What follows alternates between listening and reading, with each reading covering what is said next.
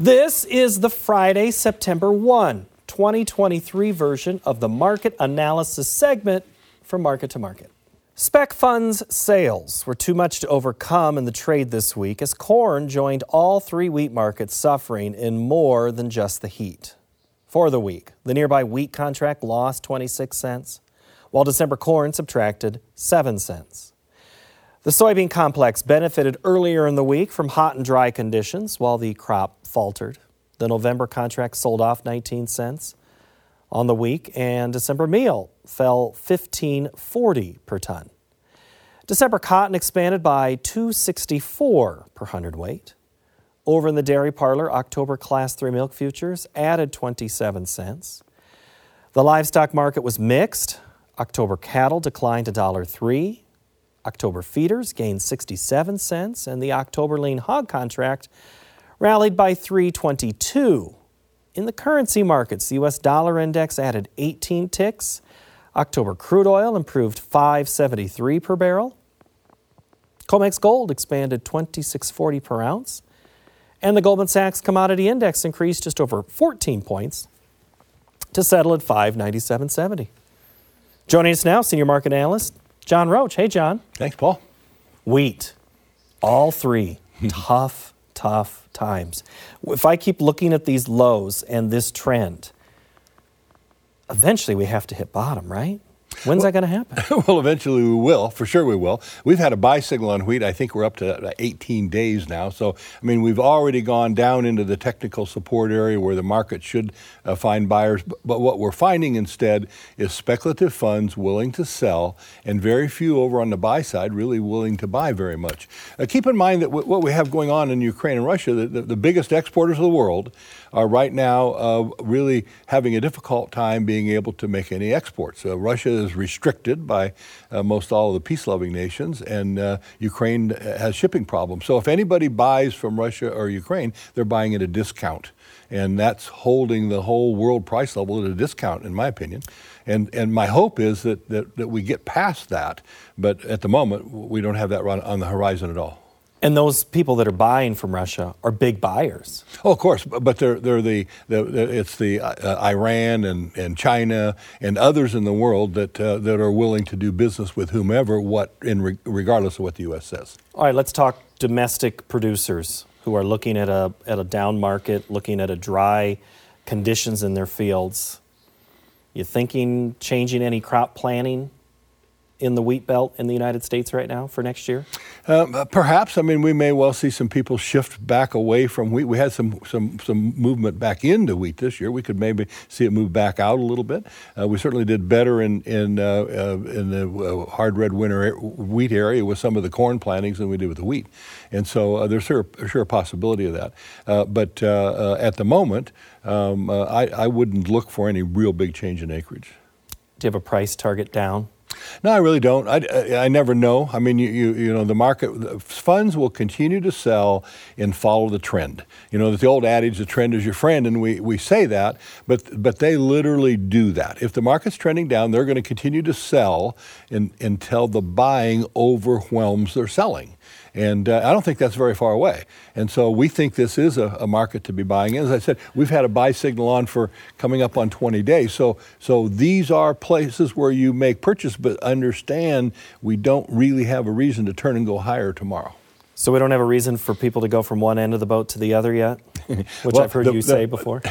the, the, farmers are in the boat that they're holding on to inventory right now, okay. and I think you just have to stay in that boat if that's okay. your position as a wheat farmer. Spec funds also controlling corn right now. Weather be darned.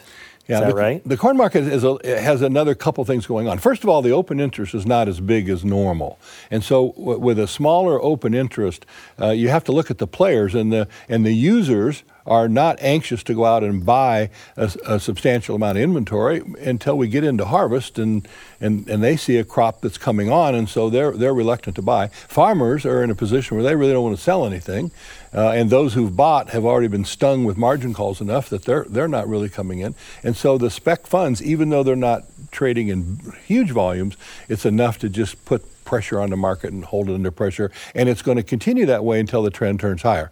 Now, you ask about wheat. Are we making a bottom in wheat? I think we are making the bottom in corn. Uh, we had the Farm Progress Show in Illinois this week, and uh, we've made the bottom uh, several times during that time frame because that's when the August 31st deferred pricing contracts or delayed pricing contracts, many of them got priced through this week uh, because they came to their deadlines. And so that's about as big of a, of a whoosh of, of inventory moving into the market that you're going to have until we finally get into harvest. And harvest is still a couple of weeks away. So I think corn market's bottoming here. Well, okay, corn harvest about to start. Um, in your area where you were at with the Farm Progress Show, that's an area we have heard is is drier and harvest is starting. Did you see many machines in the field down there? Uh, didn't see any other than at the farm progress, Okay. and and um, and what I, was reported to me, the field that they harvested right next to the to the at 195 bushels an acre. I talked to the farmer that uh, that his farm he was on, and uh, and he expected 200 when they went to the field. And I think it was 87 day corn, so it was really so really those numbers are not as frightening as some as we've heard from other people. A lot of variability in the crop. Well, you mentioned DP. I want to get a little detailed question. Bradley in Nebraska submitted this one this week, and always like to hear what Bradley has to say. He asks you, John, how much of this week's corn sell off was managed money, and how much of it was commercial hedging, as farmers are forced to price DP contracts and have terms expiring at the end of August? Pretty much what you just said, right? It's, it's exactly right. And I'm not sure what percentage falls in each camp, but if you add the two of those two percentages together, that's going to be, I think, 90% of what got sold this week. there's okay i want to go back to the harvest low possibly that's in or the low uh, we've seen in the last 10 years rallies anywhere from what 30 cents to a dollar 30 after the harvest low comes in is do you expect that to follow a pattern somewhere in there Well, I think the market will have some rally uh, once we finally get the crop put away. Um, but right now, what we're all waiting for are the first combines that go in the field. As you said, that it's going to start because we want to see what their combine monitor says. We want to see what are those yields. And and uh, and I talked to one farmer at Farm Progress. Said, I think the needle's going to bounce from the far left to the far right on his farm. I mean, there's that much variability, and and so we want to hear some numbers. And then once we hear some numbers, okay, now we'll be able to to start looking out for. There's a possibility we've heard enough of this crop that we've changed the fundamentals. That's the possibility. Is it real? I don't know. I know I'll know when I see combine mon- monitors. will you know in beans that if this late ral- uh, late heat has done damage to the bean crop in two or three weeks we're going to Same- start same story. same story. Because we, just don't know. And, and when i would try to pin a farmer down and say well what do you think's really out there and you, i mean they really just don't know. This is such an unusual growing season for so many people. And so it's, uh, it makes it really dicey. And the possibility here is we could change the fundamentals enough that we could have a much bigger market than we think we have with the current fundamentals. But, but bear in mind again where are you at in the canoe and if you're if you're a corn producer, now's not a time to sell. You've already you've got crop insurance that you're protected. If it goes on down, your crop insurance will protect you. If it goes up, your crop insurance will shrink, but you'll end up basically the same number of dollars. The problem happens if you do something and you sell your crop, and then the price goes up and the insurance um, uh, if the prop price goes up, it's not a problem. Uh, uh, if um, let me let me start over here. If you sell your crop and then the price goes up, uh, and then your insurance payment is less and, and it doesn't cover. So your your only thing you can do right now if you're a farmer with corn is be patient and wait a little bit. with respect to beans uh, you had a sell signal on for We had a sell signal on beans, yeah. But do you see that there's what's going to get that signal back? The self signal? Yeah. Um, we just we lost it. Right, Uh, right. So, So we're, went go- away, we're so going to have to have some kind of, of concern on the supply side or uh, a continuation of better than expected demand to change the big numbers. If you look at the last USDA report, the world ending stocks on beans are the biggest they've ever been. And it's a huge, big increase compared to where we've been. Now, that's going to change according to the U.S. crop, it's going to change according to world usage. But at the moment, the forecast is big surpluses of beans coming. And so we've been uh, well, relatively willing sellers on beans. Our recommendation has been to get, get half sold of your new crop. And we started some time ago, but we've made more sales again this week. In the livestock sector, there's some technical things that are flashing. In cattle specifically, it looks like there may be a bear trend starting to set in. Do you buy that? We have sell signals. Uh, we're selling into it. We don't think really that the market's ready to fall apart. We, I can't point that to things in the cattle market, the cash market, that are so frightening that, that, uh, that I think we're ready to give up and start to go down. Um, but uh, we certainly have a difficult time moving much higher. I mean, we're in a sideways kind of a pattern here, and, um, and we're at very high price levels, and this could sure be the top at any time. Um, uh, but we really don't yet have those fundamentals put together. Uh, the cattle are very profitable coming out of the feedlot right now. People aren't holding them any longer. They just move them as quickly as they can get to those profit levels. Uh, and, uh, uh, and that keeps your supply under control. Our economy continues to kind of percolate along, so the high priced steak restaurants are still full, but that, that could have a change out ahead too, depending on economic conditions. So there's some things out there to be concerned about, but we're not really saying that it's over yet. Uh, be cautious if you're on the buyer, buy side of this thing and keep your hedge protection in if you're putting cattle in a feedlot. Well, yeah, the feeder then, um, that looked like maybe we've gone who knows how much longer that rally should have lasted. Just when you thought it was over, it rallied again. Did it again. Hmm. Where is that steam coming from in the feeder market then?